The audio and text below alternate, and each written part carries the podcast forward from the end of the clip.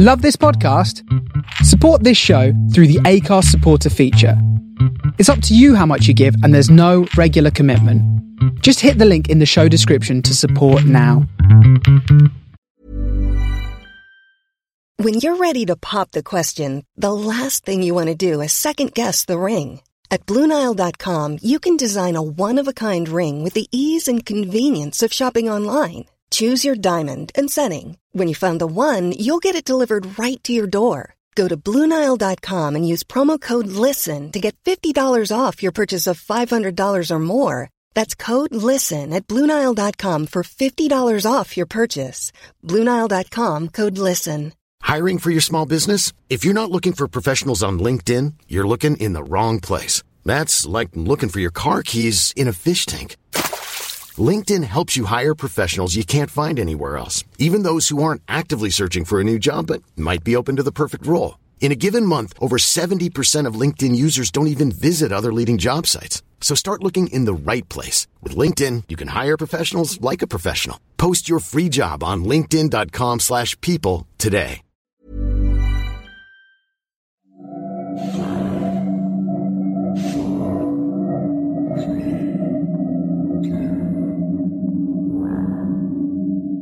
This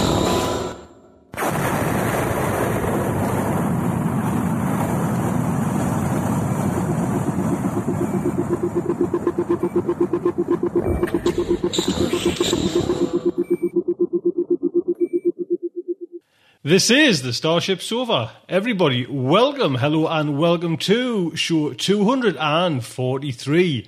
I am your host, Tony C. Smith.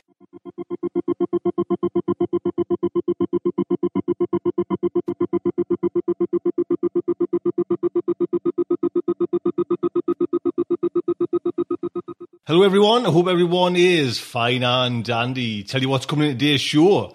We have a little fact article by Andy Thomaswick doing the Hugo reviews, hominids this week. Then we have part two of the serial The Birdcage by Kate Wilhelm. Sneaked in there is a little promo by Films Neptune for their adventure in trying to get a film sorted out called Red. Then, right at the very end, we have first chapters VN by Madeline Ashby. There was going to be a Poetry Planet, but it didn't come through. It somehow only came down in three minutes. And I know Diane's Poetry Planets are a lot longer than three minutes, so you will be disappointed or saved. Poetry?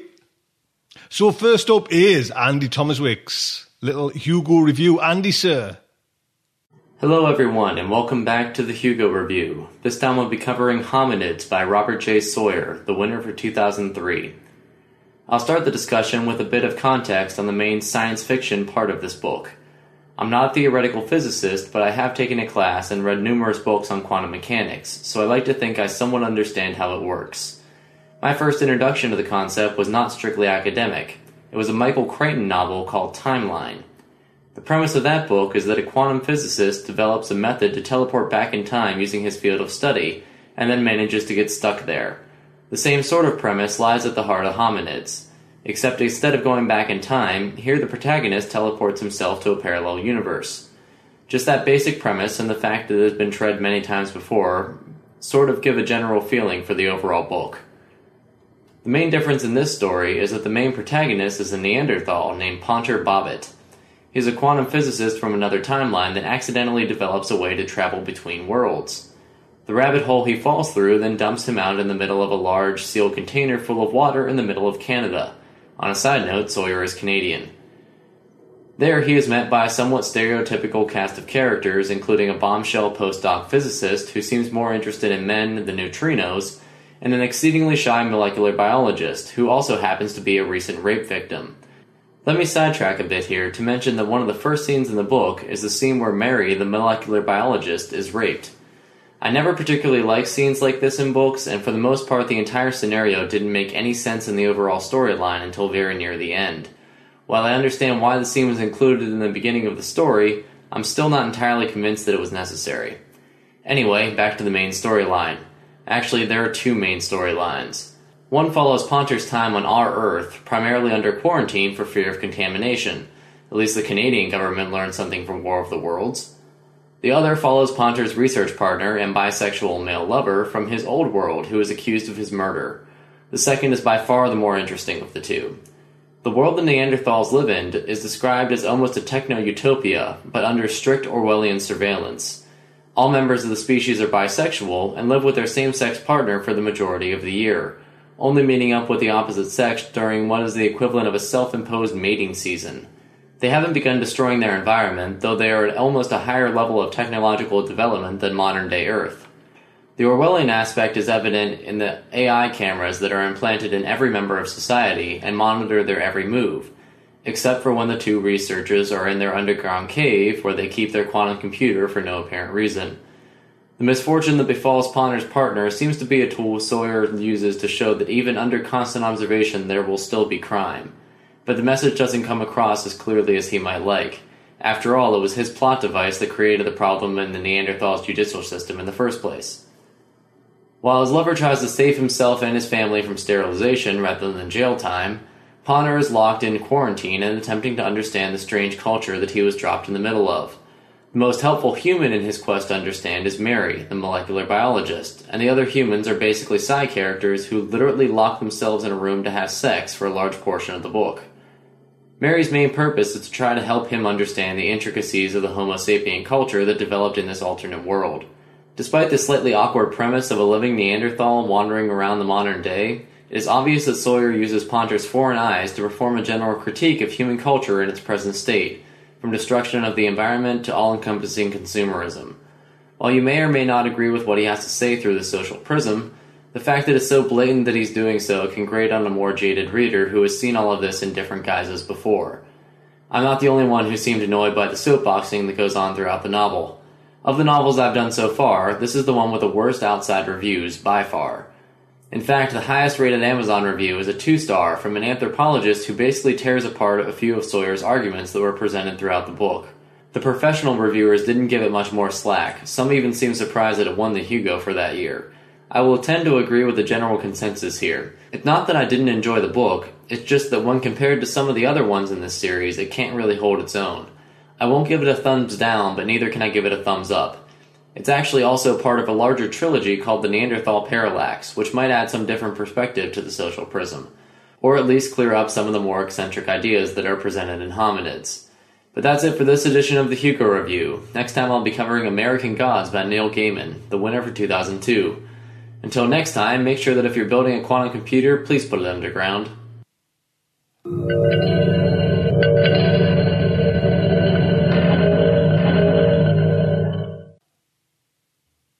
There you go. This is what I'm, I'm, liking Andy's little reviews here because now, yes, we're all kind of familiar with those. What I mentioned the last time when Andy did one, we're familiar with those, you know, the recent ones, but when it's it's getting back in time there now, and that's what's kind of special now. You know, you kind of forget these classics that have been out. So, Andy, thank you very much. Next up is part two of the Birdcage by Kate Wilhelm. I'll also put a link on to Kate's Infinity Box Press as well, where you can get all Kate's books in ebook format. As you know, this story is narrated by Amy H. Sturgis. So, the StarShipSofa is very proud to present The Birdcage, Part 2 by Kate Wilhelm. The Birdcage, Part 2 They had ordered takeout burritos and found that neither of them was interested in food. It was dusk, the endless day closing down, she thought, listening to him on the phone again. Sorry to bother you, he said, and disconnected. He punched in the next number. He had not talked about his flashback, nor had she asked any questions. It didn't matter what it had been. None of that mattered. Reliving the past, experiencing long forgotten incidents, it didn't matter. What was terrifying was that they were experiencing Cody's past, feeling his pain, his fear as well as their own. That was impossible. And it was terrifying. Mike, Trevor said, my name is Trevor McCrutcheon, and I have to find my brother Cody. It's extremely urgent that I find him. Can you help me? He listened for a moment, then said, It's a family crisis. Our mother is in intensive care following an accident. She is in very critical condition. He has to be told. Jean bolted up in her chair, where she had been slouched. Trevor nodded to her and grabbed a notebook from across the table as he listened to the man on the phone. I don't know what he's doing, Mike was saying. He was taken inside off the grounds on special assignment for Dr. Sumner and Dr. Wooten. One of them can probably reach him for you. Gee, Mr. McCrutchen, I'm sorry to hear about your mother. Sure, Cody would want to be there with you a time like this. Let me give you their numbers. Trevor wrote the names and numbers, thanked Mike, and put the phone down. His hands were sweating. The Markham Research Group, he said hoarsely. He was working there, but now he's doing something for two doctors on the inside. That guy, Mike, is his boss.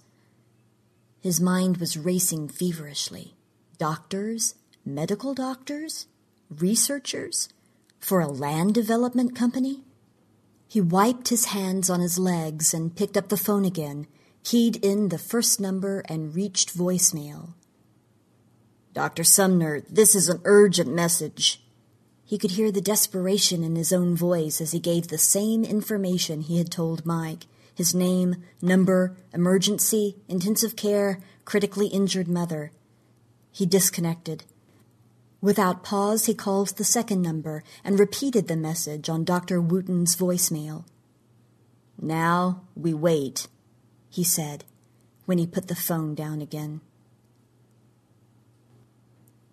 Jean woke with a jerk, sat upright, confused, then remembered.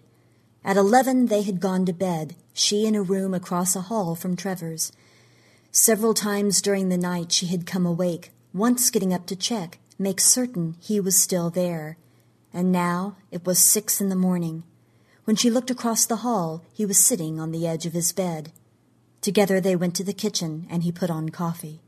Hungry? Not yet. Later. I have to go home, shower, change my clothes. Me too, he said. We'll eat something afterward. I can't call them again before nine, I guess. There's plenty of time. She drove to her apartment, talking all the way, and he sat in her living room while she showered. She left the door open, and he listened to make sure the water got turned off. They didn't linger any longer than necessary, then back to his house, where she sat listening in the living room while he showered and dressed.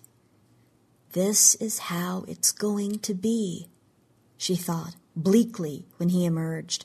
She went to the kitchen with him to stay nearby while he scrambled eggs and made toast. Neither had anything to say as they ate breakfast. At 8:30, his phone rang. Dr. Sumner was returning his call. I have to see him, Trevor said. My brother, where is he? He has to know about our mother. Mr. McCrutchen, I'll give him your message, and as soon as possible he'll get in touch. What does that mean? As soon as possible. Dr. Sumner, I'll get the police to open up that place, wherever it is. What have you done to him, with him? There was a long pause. Then Sumner said, I'll come to your place. We can talk. Half an hour? Give me an address. When Trevor disconnected, he said furiously, He's coming here. So help me God. If he stalls, I'll have the cops take over. Grace had listened to Trevor's frantic call twice, then deleted it. Earlier, she had adjusted one of the drugs, and she waited to see if the spike had been affected. At ten minutes after nine, on schedule, there it was increased activity where there should not be any. Wearily, she started the temperature adjustment. It would be a long, slow process to bring him up to normalcy. She knew as little as she had known when she started on her new young subject. Now it would depend entirely on his subsequent tests and his overt behavior to determine if he had suffered any ill effects that could be detected without an actual brain examination under the microscope. Trevor opened the door to admit Dale Sumner. He looked to be in his forties, with receding dark hair, mild blue eyes, laugh lines at his eyes, a slightly stooped stance, and he looked worried, harried, his handshake was surprisingly strong. That's Jean Biondi, Trevor said, leading Sumner into the living room where Jean was standing by the sofa. Look, Dr. Sumner, I have to talk to my brother. Our mother is critically hurt, and he has to know. That's the bottom line here. Mr. McCrutchen, please calm down. If your brother is working with Dr. Wooten on a special project, it may not be possible to reach him immediately. But I can assure you he's not in danger, not in trouble. What do you mean, if he is? Why don't you know if he is or isn't? Who's Dr. Wooten? What special project that won't let him use a telephone? I'm on vacation, Sumner said, all this week and next. So I don't know exactly what's going on, but I do know that there's nothing at all dangerous in Dr. Wooten's research. That's all I can tell you at this time. I'm calling the cops, Trevor said. He yanked his cell phone from his pocket, then stopped moving. Jean saw the blank look come over his face and screamed, Trevor! Oh, God, not again! What's wrong with him? Sumner asked, moving a step closer to him. A form of epilepsy? No! Help me get him into a chair. Together they maneuvered Trevor down into a chair. He didn't resist, nor did he help in any way. He sat upright, his phone in his hand, his eyes open but blind. Sumner knelt beside him and felt his pulse, straightened, and asked, Do you know what's wrong with him? His pulse is racing. He could be having a heart attack. She felt tears burning and wiped angrily at them with the back of her hand. I don't know. He doesn't know. It happened to me, too, and his mother, and Elise, and she hanged herself, and there could be others out there. Miss Biondi, please, calm down. We should call 911, get medical help for him. She shook her head. It's about Cody. It's always about Cody. She felt Sumner's hand on her arm and wrenched away. What are you doing to him? What's happening to him? Miss Biondi, Jean, I don't know what you're talking about. What happened to you and to his mother? What's wrong with him? Please just sit down and tell me about it. They were standing at Trevor's side. He had not moved. Jean took the cell phone from his hand and put it on the end table. With her gaze fixed on Trevor, she backed up to the sofa and sat down, and she told Sumner what had happened to her, what had happened to Trevor. He could have burned down the house and himself, she said in a dull voice. His mother drove off a road without applying the brakes. She didn't try to stop, and now she's in critical condition. Elise Bronstein was Cody's lover years ago, and she hanged herself. She looked at Sumner for the first time since starting to talk about it. He looked disbelieving, remote as if watching a specimen on a slide. That was how it would be, she realized. No one would believe anything they said, just memories surfacing, coincidence. I felt wet and freezing, but I was dry, she cried. Cody was wet and freezing. Trevor felt his legs burning, but his legs had not burned. Cody's legs were burned. His mother's message before they took her to surgery was to tell Cody she was sorry. She looked at Trevor's still figure. He's feeling whatever Cody was feeling then, whenever that was. How long does he last like that? Sumner asked, looking at Trevor. I don't know. Sumner went back to him and felt his pulse, peered at his eyes. He sat down and watched Trevor without speaking again. He's waking up, Jean said and hurried over to Trevor. His eyelids were fluttering, and he shook his head, opened his eyes with a blank look on his face. Trevor, it's all right, she said. You're okay. Abruptly, he lurched to his feet, upsetting her balance. She fell backward, pulled herself up, only to see him staggering, running to the hall and the bathroom. Stay here, Sumner said sharply and followed him. Trevor held onto the counter by the sink, trembling, his eyes closed. He was barely aware of Sumner's presence until he heard his voice. Are you ill? Are you all right? I walked in on him, Trevor said in an agonized whisper. Him and a girl. I felt. He opened his eyes and yelled, Get out of here! Leave me alone, damn you! Leave me alone! Jean was outside the door when Sumner came out, almost as shaken as Trevor had been. Is. is he all right? I think so. We'll wait for him to come out. He wiped his forehead, then said, Jean, please tell me again. Tell me what's been happening to you, to him. It was a long wait before Trevor returned to the living room. He was pale, pinched looking. Tell me where he is, now! He yelled at Dale Sumner. I'll take you there, Sumner said. Come on. I'll sit in the back, Trevor said at Sumner's car. Sit up front, Jean. Then, with Sumner driving, Jean said, You have to tell us what's going on, what Cody's doing, where we're going.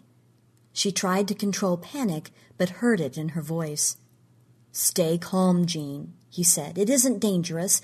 We're a research group, sleep research. It's good research, legitimate research, and very important.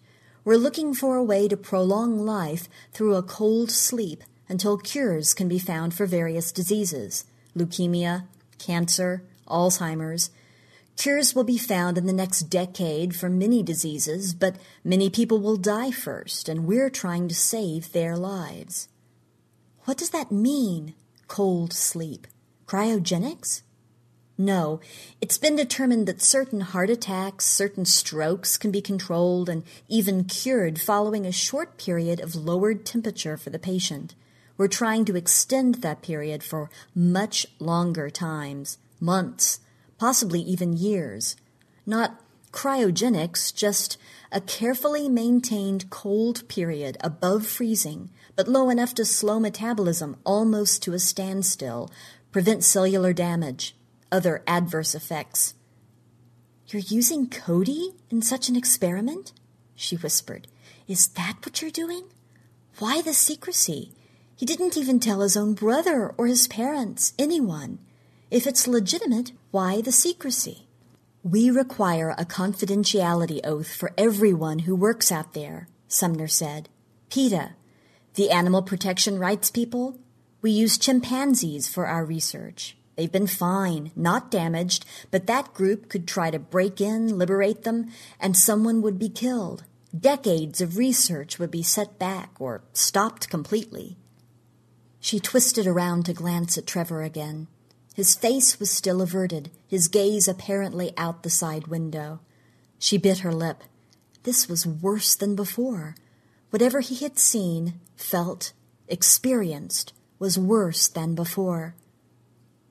You've stepped up from chimps to people, she said bitterly, without knowing what might happen. You just used a man. He made no response, and she said nothing more. They had left the city, were heading west, out into the foothills of the coast range. He wouldn't have ridden his bike out this far, Jean said after a lengthy silence. No, he didn't. He was in a carpool with several others from Portland, Sumner said. Dr. Wooten might have picked him up for this test, but I don't know that.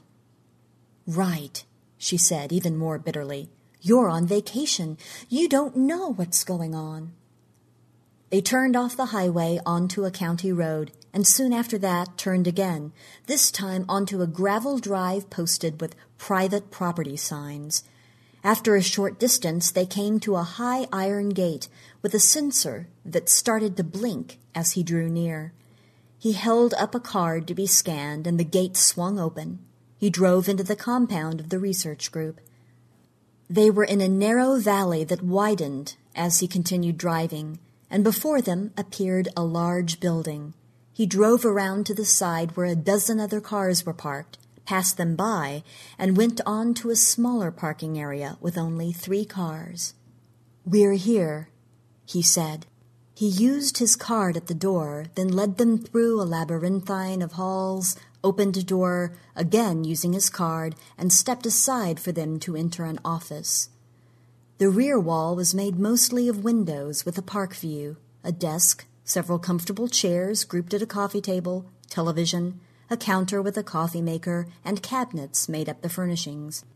My office. Please wait here for a few minutes, Sumner said, going to a door on one wall. I'll be back soon. He left them in the office. Jean walked to the windows and caught in her breath. Trevor, come here, she said. Look. There was a park, a round table with a big umbrella, chairs, and off to the side, a barred area. She could see two chimpanzees on the other side of the bars. Grace looked up in surprise when the door to the monitoring room opened and Dale Sumner walked in. I told you to stay away, she said sharply. You're on administrative leave for the time being. Why are you here? I have two people with me, he said. One of them is the brother of the guy you have in cold storage, and he was going to call the cops. Oh, my God. What did you tell them? More to the point, he said, is what we're going to tell them. How far along are you? Recovery. I started the procedure this morning.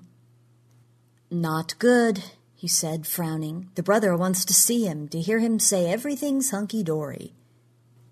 I need ten minutes, she said. The temp is climbing, and in ten minutes either we'll see the spikes or we won't. He rubbed his eyes, examined the various monitors for a minute, walked to the one way glass to observe the sleeping man, then said, I can't stall them for long, Grace. Let them in here. Let them see him sleeping and explain that it will take another two days for full recovery to be complete, that it would be dangerous to try to rush it. They won't recognize a thing they see or even begin to understand what they're looking at. And Grace, we have to talk. After we get rid of them, we have to talk. There's something you have to know. What have you already told them? Basically, a broad outline of what we're doing, prolonged cold sleep, the chimps are fine, he's fine, no glitches, everything's fine. He turned to leave. I'll bring them in and do the talking. You all right with that? She nodded. I'll turn off the brainwave monitor. I don't want them to question the activity. Damn right you don't, he said. The spikes would be on record even if she didn't stand over the machine, she knew, but she wanted to see it, know now if the spikes stopped, know precisely when they stopped. She turned it off as he walked out. Grace could sense their hostility when Dale brought the others into the room. Trevor looked like his brother, she thought distantly, shaking his hand, but Cody's eyes had been dancing, his big smile engaging. His brother's eyes were as cold as ice, his face a mask. The young woman was a mystery, his girlfriend? Cody's girlfriend? She was very pretty and as hostile and suspicious as Trevor. Dale took them both to the observation window, where they stood without speaking for several minutes before they turned away. Every bodily function is being monitored around the clock, Dale said, motioning toward blinking lights and lines on LED screens. The recovery procedure is underway and is absolutely normal in every aspect. It takes about three days to return to a normal state, and that process can't be rushed without grave risk to the subject. Did you see our chimps out in the compound? There are six, and we use them repeatedly, without ill effect. When can I talk to him? Trevor demanded. How cold is he? We keep the subjects at about 45 degrees. That's been the optimal temperature after many trials over the years, Dale said smoothly. Not a single subject has suffered at that temperature. This research is in its 20th year, and it will continue for many more years before we're satisfied that we can offer it to the general public with all the variations of individuals taken into account. Your brother is our first human subject, and there could be thousands more before we can go public. Trevor's cell phone rang, startling them all.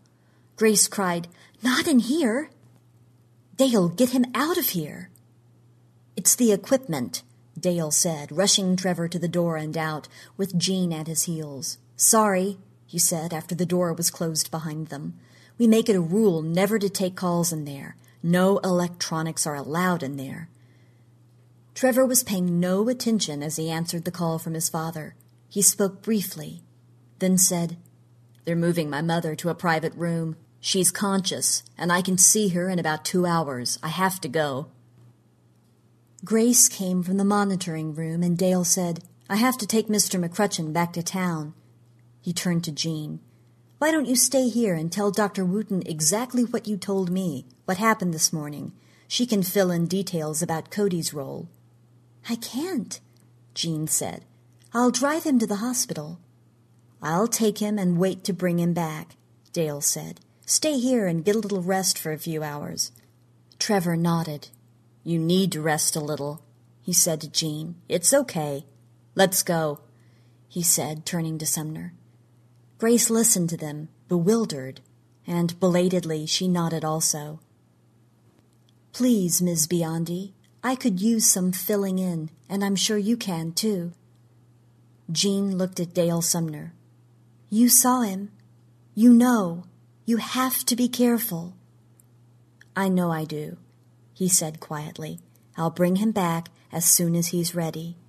It was too surreal, Jean thought, sitting at a table in a park, watching chimpanzees grooming one another, scrambling up a tree in the distance, coming to the bars to gesture and make noises at the woman across the table from her. She had watched Dr. Wooten hand one of them a bag of peanuts, return to the table, Listen to her say, They're as spoiled as brats. They expect a treat whenever I come out here. Jean had told her everything she had told Dr. Sumner, and Dr. Wooten had not made a single comment. She had listened without expression, revealing nothing. She seemed old, gaunt, and unkempt, with wrinkled pants and shirt, as if she had not changed clothes, slept, or looked at herself in a mirror for a long time. Her hair was gray, short, and in need of a shampoo. Why did Cody agree to it? Become the first human subject? Jean asked. Her real question was why had Cody trusted this woman? I'm not altogether certain, Dr. Wooten said. Money, of course. Mr. Markham paid him well, I expect, and there's a guaranteed monthly payment for the next two years as long as he keeps coming in for routine tests, physical and psychological. He said it would get him through the rest of his education. But I think it was more than that. Something else. Being part of something bigger and even exciting. I hardly knew him, Jean, but he was a very willing subject. That Mr. Markham, why is he doing this? He's dying, and he's very rich. He set up a foundation to keep the research going into a distant future. Perhaps he's just a philanthropist and wants to do something worthwhile with his money. She told the lie easily, persuasively, and marveled at how reasonable it sounded. But he had set up the foundation, even if it was to ensure that funding would not get cut off while he was in a cold sleep, delaying death. She could not tell this young woman that Markham was a man who profoundly feared death, or that he hadn't given a damn about Cody or what happened to him. She could not tell Jean that no one knew yet what had happened to Cody, how it might affect him, that it might even destroy him. I'll put on some coffee, she said, rising. I often sit out here and have coffee, sometimes lunch. We have a very good cafeteria, by the way. If you begin to get hungry while you wait for your friend to get back, we can have lunch sent to the office. After starting the coffee, she hurried to the monitoring room to check the brain waves and groaned softly when the screen came on.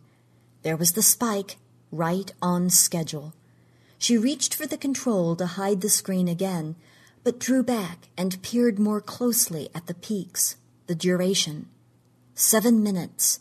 They had lasted only seven minutes before subsiding again, half as long as the others. Thank God, she said under her breath. Thank God. At last they had a clue, their first clue. At the table outside, Jean felt a lassitude creeping over her. She was so tired, she thought. So very tired. Trevor was exhausted. Dr. Wooten looked equally exhausted. She was surrounded by people near their limit of endurance. She pulled herself up straighter, yearning for a bed, for a long, peaceful sleep. Dr. Wooten had said that only she and Dr. Sumner used this little park that was off limits to the rest of the staff, and everyone else except the ground crew that came to tend it. How nice to have your own private park, she thought, yawning widely. She would have put a hammock up, used this bit of privacy to get in a little nap now and then. Her eyelids were getting too heavy, and she closed her eyes. Just for a moment, she told herself. Dr. Wooten returned with a coffee tray and stood silently watching the young woman, pitying her because she knew she had to do everything in her power to make her dismiss her own experience, make her put it out of her mind, forget it again, attribute it to coincidence. Not yet, she knew. Hear what the mother had to say about her accident first, hear what Cody had to say when he woke up. It couldn't be true, she told herself. It couldn't have happened the way Jean had described it.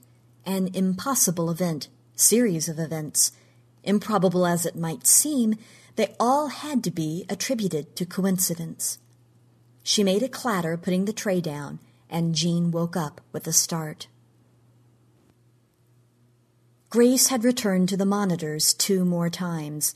The first time, a flutter of motion in the brain waves had been recorded. And on the next hurried check, the line had been gently undulating, hardly a ripple. She left the screen turned on after that. And now it was time to have another look, and more than anything in the world, she wanted to see the spikes resume. I'll be back in a few minutes, she said to Jean, who was in the office. Make yourself comfortable, or go back out to the park if you like. Jean nodded. Trevor had been gone an hour and a half, much of the time spent driving to the hospital, she knew, and it might be another hour or longer before he returned. She wished she had gone with him.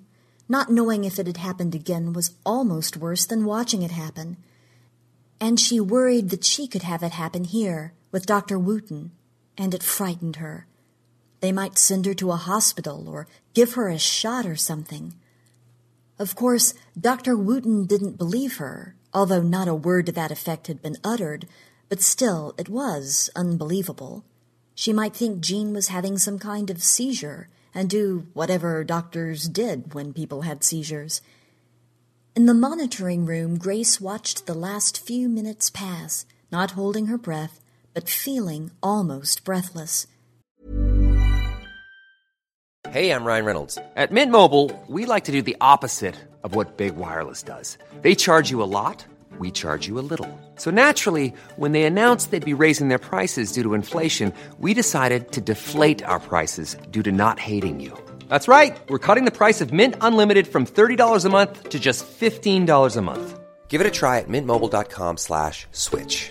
$45 upfront for three months plus taxes and fees. Promote for new customers for limited time. Unlimited more than 40 gigabytes per month. Slows. Full terms at mintmobile.com. When you're ready to pop the question, the last thing you want to do is second guess the ring. At Bluenile.com, you can design a one-of-a-kind ring with the ease and convenience of shopping online. Choose your diamond and setting. When you find the one, you'll get it delivered right to your door. Go to Bluenile.com and use promo code LISTEN to get $50 off your purchase of $500 or more. That's code LISTEN at Bluenile.com for $50 off your purchase. Bluenile.com code LISTEN. Hiring for your small business? If you're not looking for professionals on LinkedIn, you're looking in the wrong place. That's like looking for your car keys in a fish tank. LinkedIn helps you hire professionals you can't find anywhere else, even those who aren't actively searching for a new job but might be open to the perfect role. In a given month, over 70% of LinkedIn users don't even visit other leading job sites. So start looking in the right place. With LinkedIn, you can hire professionals like a professional. Post your free job on linkedin.com slash people today.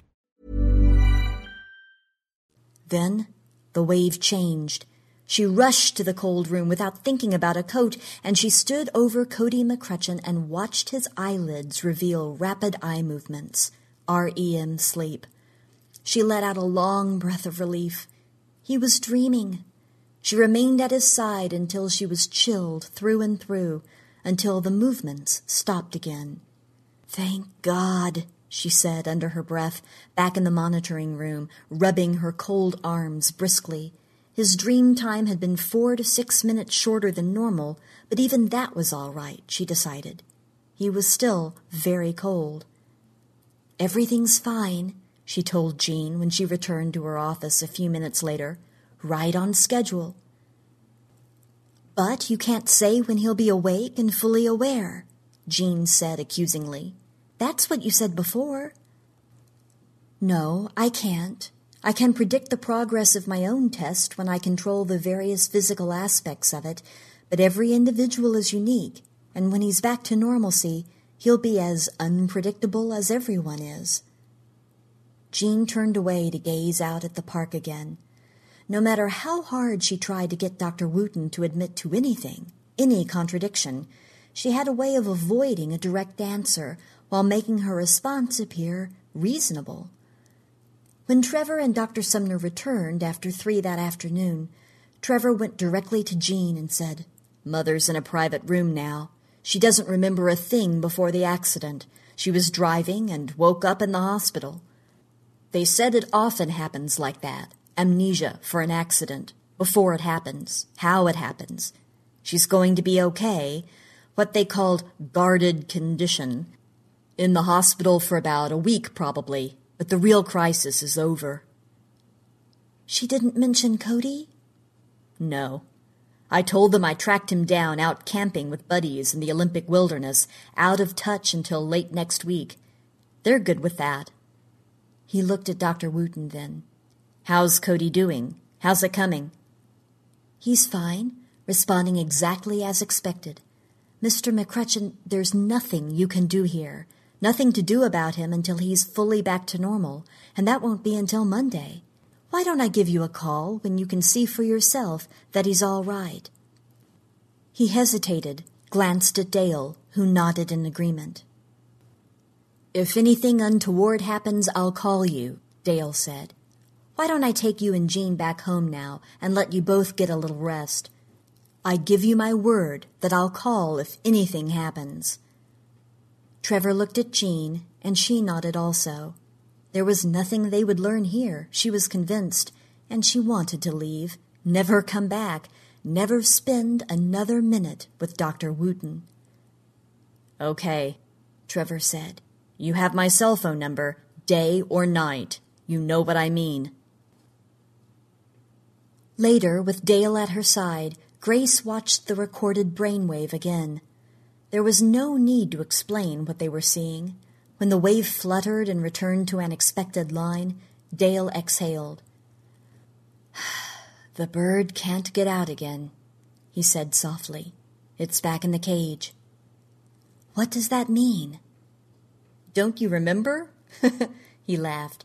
Several of your horny grad students were sitting around doing what they do at that age, arguing about mind body, and you said the mind is a bird in a cage that has no door. He gave her an appraising look, then said, You found the door, Grace, and you opened it. Abruptly, she wheeled about and left him in the monitoring room. She walked through her office and out to the table in her own private park. The chimps chattered to her, and she ignored them. It was something she could have said, something she had always believed, had to believe. There had to be another explanation, or no explanation at all. One of those inexplicable mysteries without a solution. She was still sitting there when Dale came out with a tray, glasses, ice, water, and a bottle of scotch. He poured drinks, dropped in ice cubes, handed one to her. It's mostly water for you. You're so beat a real drink would floor you. Without pause, he continued, We can't let a son of a bitch like Markham do that, he said. That kid in there is as innocent as a baby compared to Markham, and capable of destroying anyone he ever interacted with, however harmless that interaction was in the past. How many people has Markham already destroyed, one way or another, whether or not they're dead now. Their own humiliation, fear, whatever, in addition to his rage and fear, his sadism, power lust, bloodlust even. How many of those poor sods would withstand an invasion by him? You believe what they are saying? I saw Trevor McCrutchen experience his brother's orgasm in his first, most intense sexual encounter of his life, he said evenly. He happened to walk in on them, unaware, but there it was. I saw him, Grace. I believe every word. He lifted his glass and said, Cheers. She drank and wished he had added more scotch. She wanted oblivion for a time. It depends on Cody's condition when he wakes up, she said in a low voice. If he's a raving maniac, Markham will back off. She did not voice the rest of the thought. Dale knew it as well as she did. If Cody appeared to be as normal as the chimpanzees always were, Markham would demand to be next, if not with her, then with her replacement. And his money would guarantee that her replacement would obey his orders. A bird out of its cage. A predatory, merciless bird who had hurt countless others already and would never hesitate to crush anyone who got in his way. Grace, I call down for dinner for two, and I have a bottle of pretty good Pinot Noir. We'll eat, then you'll hit the bed while I man the battlements for tonight. Tomorrow, we'll know what we have to do. I want you to leave, Dale. Go home the way I told you. I don't want you mixed up in this. He drank deeply, put his glass down. I'm already in, and I intend to stay in. God, how I wanted to say something like that to you when you were a real slave master over me as a grad student. The hours you made us put in. No, my dear mentor, it's sleep for you tonight and tomorrow decision time. Our decision time. Sunday afternoon. Grace watched Cody shift his position slightly, not awake yet, but in the process of waking. Most, but not all, the tubes and sensors were gone. They would continue to monitor his blood pressure, heart rate, oxygen level, and basic brain function for the next few hours, and they would keep him hydrated. The room was a comfortable 72 degrees, and now a warm, preheated coverlet was over him. He shifted again, and his eyelids fluttered, then opened. He yawned as he came awake with the blank expression of anyone waking from a long sleep. Very quickly, the blank look was replaced by comprehension, awareness of her presence, of the bed, the room. He yawned again. Is it over? he asked. Yes, Grace said. How do you feel? Thirsty? My mouth is dry. I have chipped ice for you, she said. No liquids yet, but ice will help. I'll raise your head a bit first. She did that, then put a spoonful of cracked ice to his mouth. Do you remember any of it? she asked. No, out like a light, then awake. Did I really sleep a week? Yes. I'm a little cold. I know. Your temperature is not quite up to normal yet, but it's getting there. Any dreams? No, it seems impossible that it was a whole week. Easiest cash I ever picked up. He grinned broadly, then yawned again. Oh, why am I still sleepy? Induced sleep isn't the same as regular sleep, she said. I'm not sure why. Maybe that's a whole new area for someone to explore.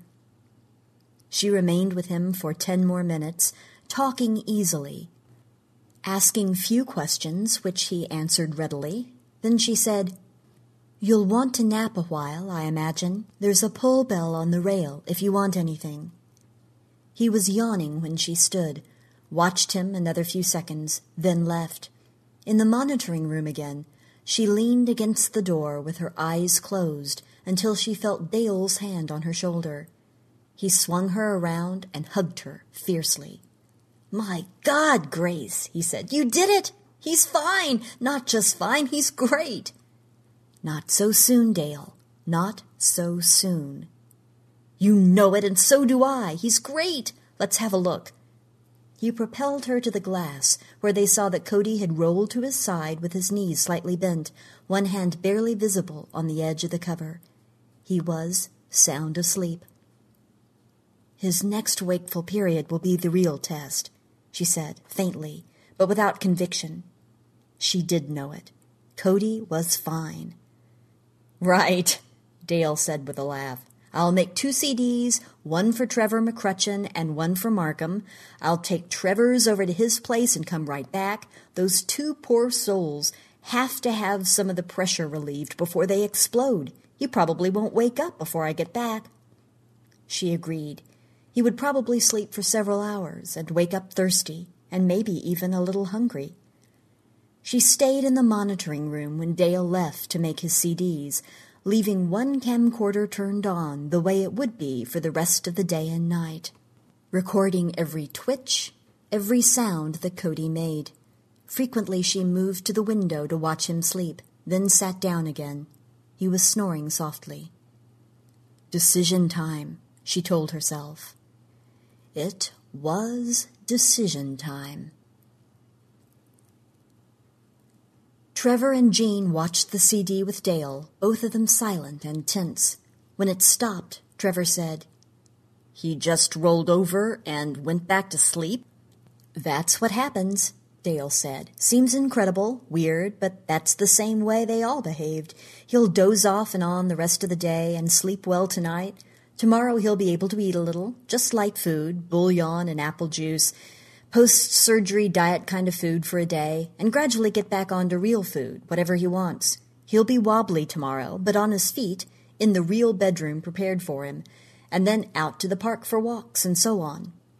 He leaned forward in his chair and said, Trevor, he's great. Really, fine. No after effects, nothing negative to report in any way. No dreams? Jean said. What if he starts remembering dreams after a day or two? Dale shook his head. It doesn't work that way.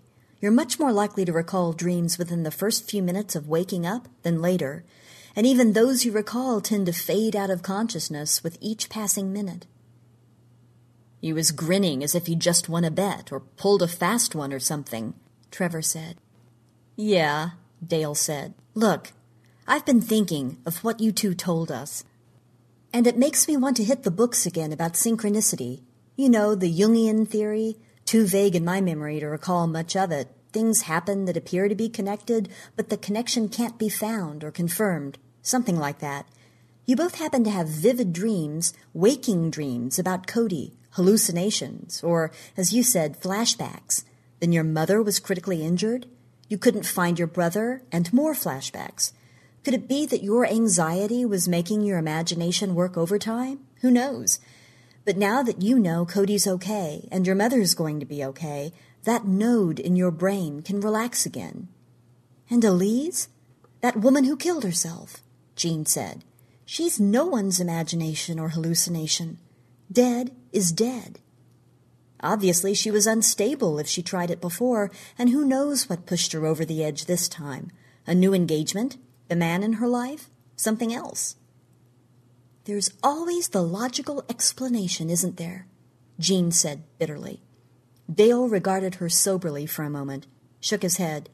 No, there isn't always. And as a scientist, it drives me batty. But I can accept it and make a stab at the things that maybe we can explain. It's the best I can do, and I accept that. He looked at Trevor then. Are you going to tell Cody the things you told us? The flashbacks? Trevor drew in a breath, exhaled before he said, No. If he doesn't remember, I won't tell him. No point in bringing up painful memories for him. After Dale left them, Jean said, Do you accept his explanation? Synchronicity? Hallucinations? Waking dreams? Trevor shook his head. No, and neither do you. It happened, and we'll never know how or why. But it happened, all of it, and we'll both always know that and live with it. Can you accept that? Yes, she said in a low voice. There's no other choice, is there? Our secret. Back in the monitoring room, Dale said, They'll be okay. He's an electrical engineer, practical, and he knows damn well what he experienced, and that there's nothing he can do about it or say to explain it. She'll manage to put it out of her mind and get on with her life. Grace nodded. Some things you just have to live with, she thought. Cody's still sleeping, vitals normal, temp still rising. I've been thinking, Dale, and I know what I have to do and how to do it. We have to kill Markham, he said. Yes, she said. We have to kill him. A week later, after Trevor had come to get Cody, who was as happy and trouble free as a child with sparkling blue eyes, Grace stood at the window observing Markham on the waterbed. The temperature of the bed, of the whole room, was at 41 degrees. The only sensor monitoring him was for brain function. He's gone, she said. Together, she and Dale put pajamas on Markham's body and moved him to the bedroom where the thermostat was set at 82. She took the glass with a little orange juice and dissolved sedative out and brought in an identical glass with half an inch of orange juice. She removed her surgical glove and handled the glass, then replaced the glove and pressed Markham's fingers on it in several places and put it on the nightstand. Dale, also gloved, wiped a small pill box clean and pressed Markham's fingers on it, put it on the stand next to the glass. We're done in here, he said. They left the room and returned to the treatment room, where Dale pumped out the cold water and replaced it with tepid water. They were ready for the sedated chimp to be brought in and the new procedure to start.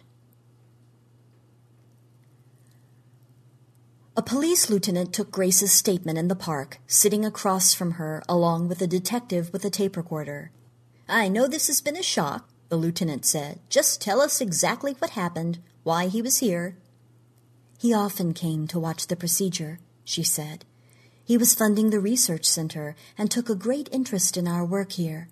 Sometimes he took a nap in the bedroom he had set up.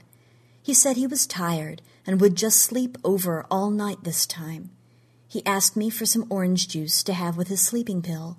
I never gave it a thought about the sleeping pill or his fatigue. He was very ill, you know. And I assumed he was managing his own medications, so I didn't think about it. I took in the orange juice and put it on the nightstand. I removed the bedspread and turned down the bed for him. I asked if he would want dinner later on, and he said no. He just wanted to sleep. I went out and back to work. We had just started with the subject that day, and there was much to be done, to be observed. I never gave Mr. Markham another thought until late the next morning when I realized he had not come out. I found him. She knew that forensics had gone over the room, that the lab tests would show a few grains of his prescription sleeping pill in the pill box, that the juice in the glass would show nothing but juice. His body would have registered a little cool, indicating that he had died soon after going to bed. They had seen the chimp on the waterbed, stared at the lights and lines on the LED screens without comprehension, had questioned her and Dale separately, compared notes. What kind of research exactly are you doing here? The lieutenant asked. Basic sleep research trying to determine the optimal temperature for restful sleep, and especially for patients recuperating from surgery or awaiting transplants. 65, 60, higher, or a little lower? She nodded toward the compound. They are our subjects. There was a little more, and when he seemed content, Grace said, Lieutenant, he was a great man, a benefactor to humanity. He knew he was dying, and he wanted to do something that would persist and help others. He desperately wanted to conceal the fact that we use chimpanzees in our research, for fear that misguided people might object. As you can see, our subjects are not mistreated in any way. It's important to keep them healthy and active, or the research would become meaningless. He nodded. I don't see any need for that to come into it, Dr. Wooten. He was sick, dying, probably in pain, since it seems he had deliberately stopped taking his meds. Then he took too much sleep medication. Maybe he decided it would be best to go that way, in his sleep like that. She continued to sit in the park as dusk fell. The chimps became quiet, and a bat squealed overhead. Dale joined her. We have to start further back, she said. As soon as those anomalous patterns show, we change one of the parameters, and if it shows again, conclude the trial. I know. he said. I'll be going home soon. Are you going home? No, I'll sleep on the sofa tonight. Don't stay out here too long. You'll get chilled, or the mosquitoes will find you. He leaned over and kissed her cheek. See you in the morning. She remained there until the stars appeared, and she thought the cage door had been opened, and now it was closed, and it must never be opened again. The evil bird that was in Markham's cage was locked in place or not, but if his death had opened that door finally, the bird had flown far, far away.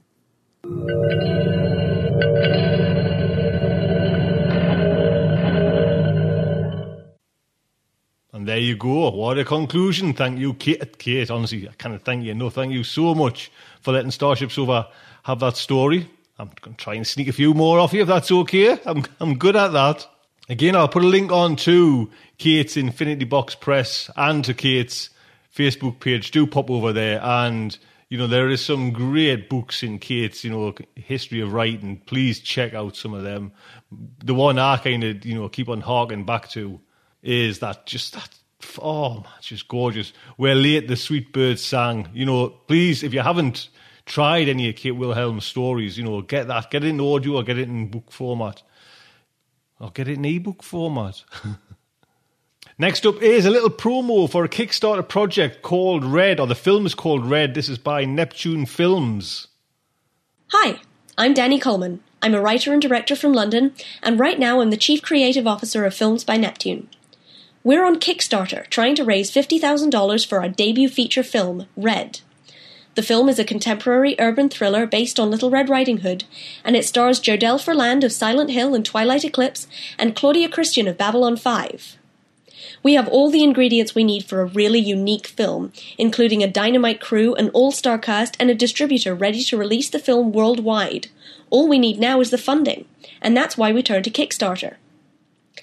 Kickstarter is a crowdfunding platform that works on a pledge reward system. Backers, that's you, can pledge any amount from a dollar up, and in return you get rewards from the film. At $25, the reward is a DVD once the film is complete, so it's just like a pre order. At higher pledge levels, you get to be more directly involved. For example, if you pledge $300, we'll credit you as an associate producer, and if you pledge 1000 you get to appear on camera as an extra. The thing about Kickstarter is that it's all or nothing. If we miss our goal even by a little, we don't get a penny. And that's why we need your help.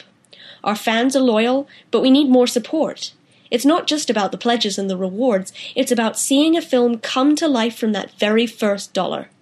You can watch me go slowly insane on my daily vlog. You can ask questions and get answers directly from me, Jodelle, and Claudia. Your input can even help shape the film itself. This kind of opportunity to really get involved just doesn't exist anywhere else. So please, follow us on Twitter at Films by Neptune, visit our website at red.filmsbyneptune.com, or support us directly at kickstarter.com slash filmsbyneptune. Above all, share the campaign, pledge what you can, and enjoy being a part of bringing this film to life.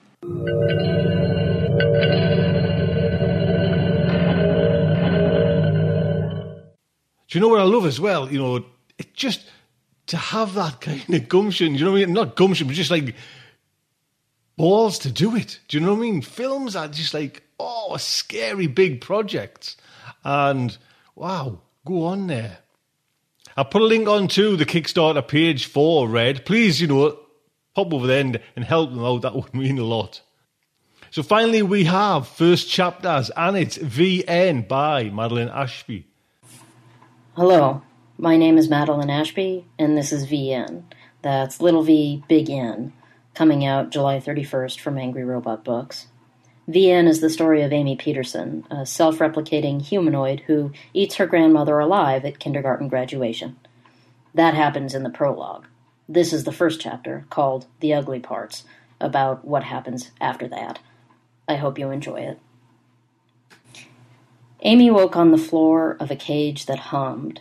She tried moving her legs and kicked the fencing nearest her feet, igniting a spark that jolted up from her toes to her teeth and left her so rigid even her eyes couldn't move. She hated being more conductive than organic people. Careful, someone said from outside the cage. It's rigged.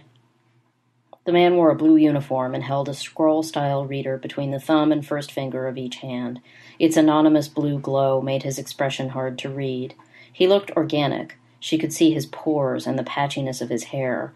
Other clades had advanced plugins for differentiating humans. They used thermoptics, or gait recognition, or pheromone detection. Amy just looked for the ugly parts. Where am I? He didn't even bother putting down the scroll. You're being detained. Amy tried moving again. She had to do so carefully. Her limbs were grown up limbs now, and they were much longer and clumsier than the ones she remembered.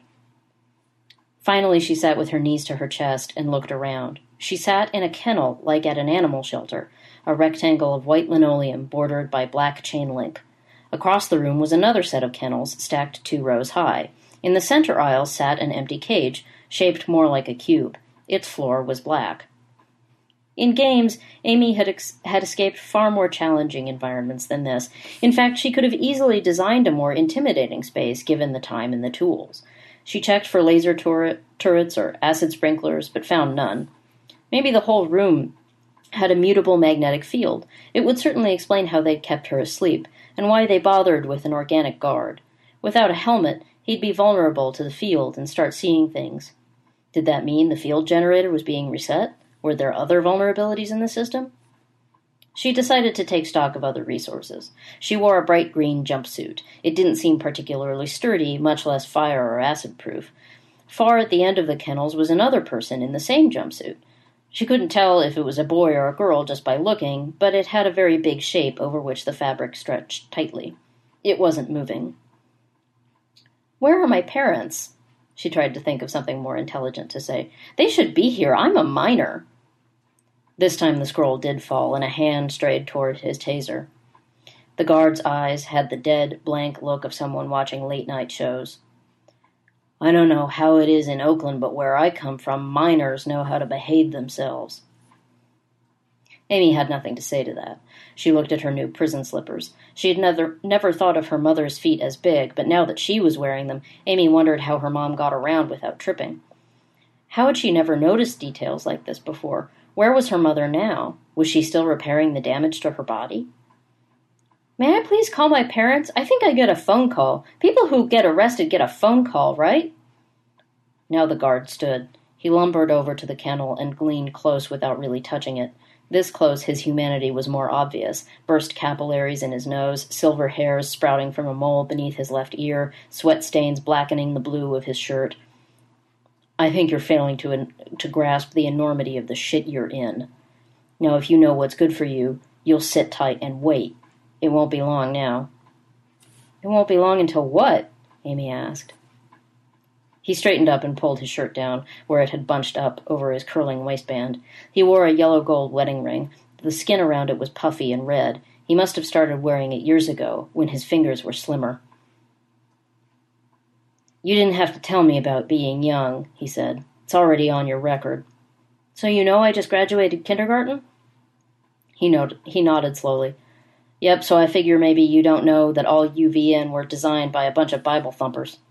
Amy shook her head. I know. They wanted us to take they wanted us for after the second coming or something, to take care of everybody God didn't like. That's right. That's why you've got all the holes and such, so people can indulge themselves without sin. Amy's attention scattered over several simulated outcomes to this conversation. It cohered on the one in which he opened the cage to touch her, and she wove around him and got away somehow. As though he had run the same simulations in his own mind, the guard shook his head. He held up one hand. Don't worry, kiddo, I'm a grown man. I don't play with dolls. He leaned down a little.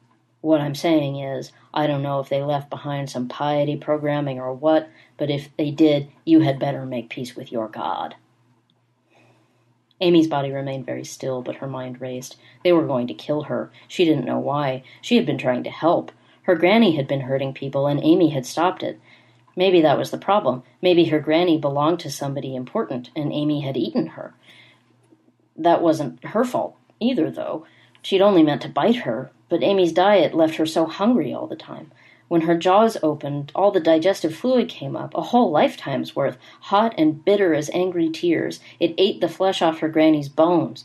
by then, Amy couldn't stop. The smoke was too sweet, the bone dust was too crunchy, and the sensation of being full, really full, of her processes finally having enough energy to clock at full speed was spectacular.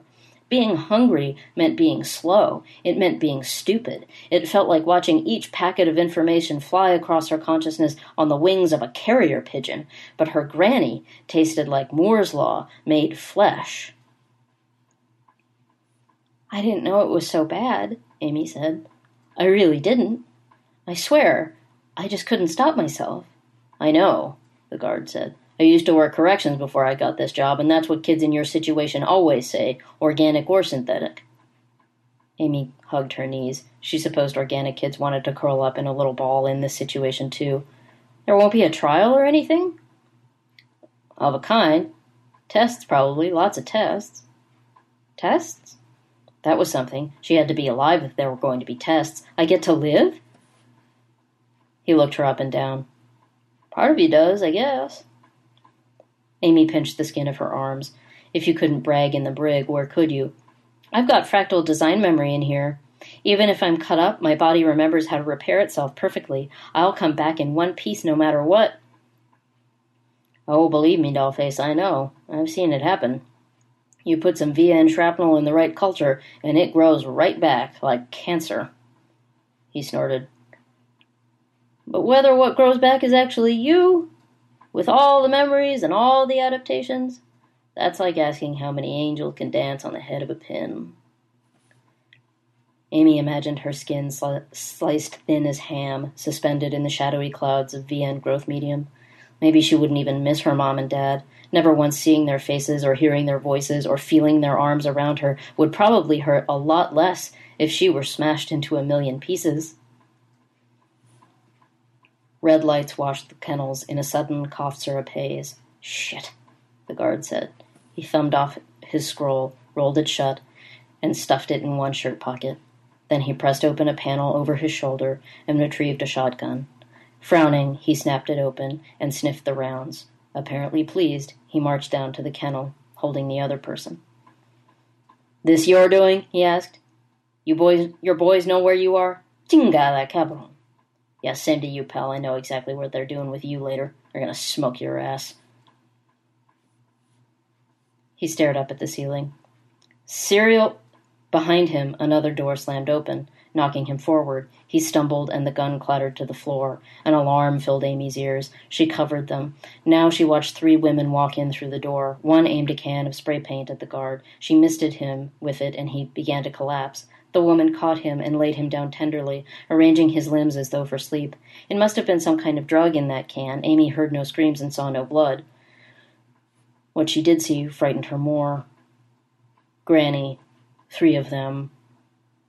Now Amy did skitter, skitter backward in her little kennel. She watched the three women walk forward single file. They each wore her mother's face, but every other detail shouted wrong in Amy's head the tightness in their shoulders, the alertness of their gaze, their mismatched clothes, and the hungry way they looked at her.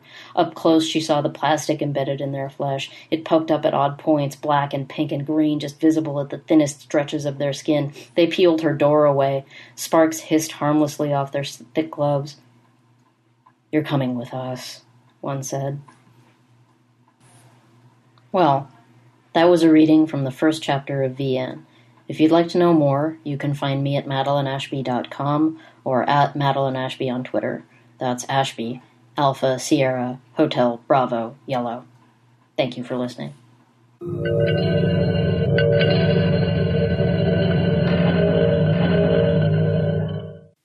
And that is today's show. 242 in the bag. Thank you so much. Just as a note of how we are developing with District of Wonders, it's going full steam ahead. Anyone think, well, what's the other District of Wonders? What's this? This will be the central hub for everything in kind of what we do over at kind of StarShipSofa HQ. There will be the, the Tales to Terrify with Larry. Then we are setting off the two new shows which are coming soon as well. That's what it's full steam ahead with them.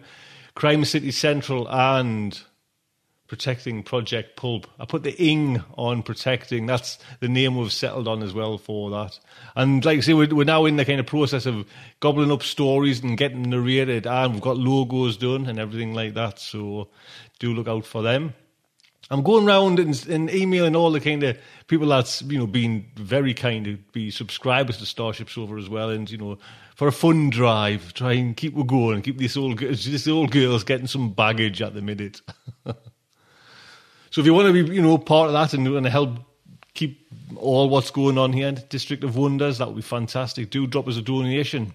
Until next week, I would just like to say good night from me.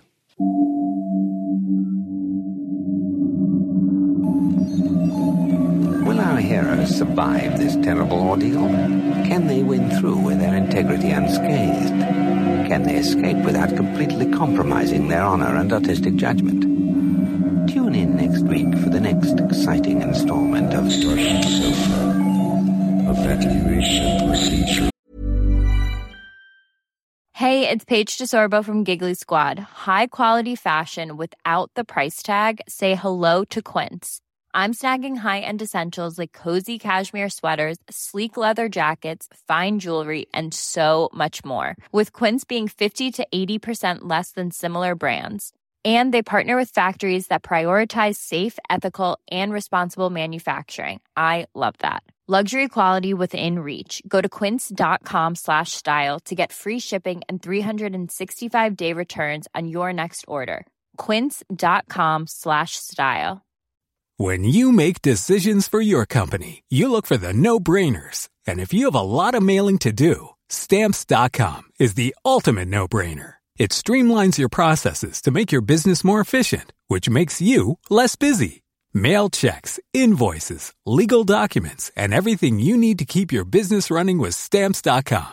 Seamlessly connect with every major marketplace and shopping cart Schedule package pickups and see your cheapest and fastest shipping options from different carriers with rates up to 89% off USPS and UPS rates. And with the Stamps.com mobile app, you can take care of mailing and shipping wherever you are. Make the same no-brainer decision as over 1 million other businesses with Stamps.com. Sign up with Code PROGRAM for a four-week trial, plus free postage and a free digital scale. No long-term commitments or contracts. That's stamps.com. Code program.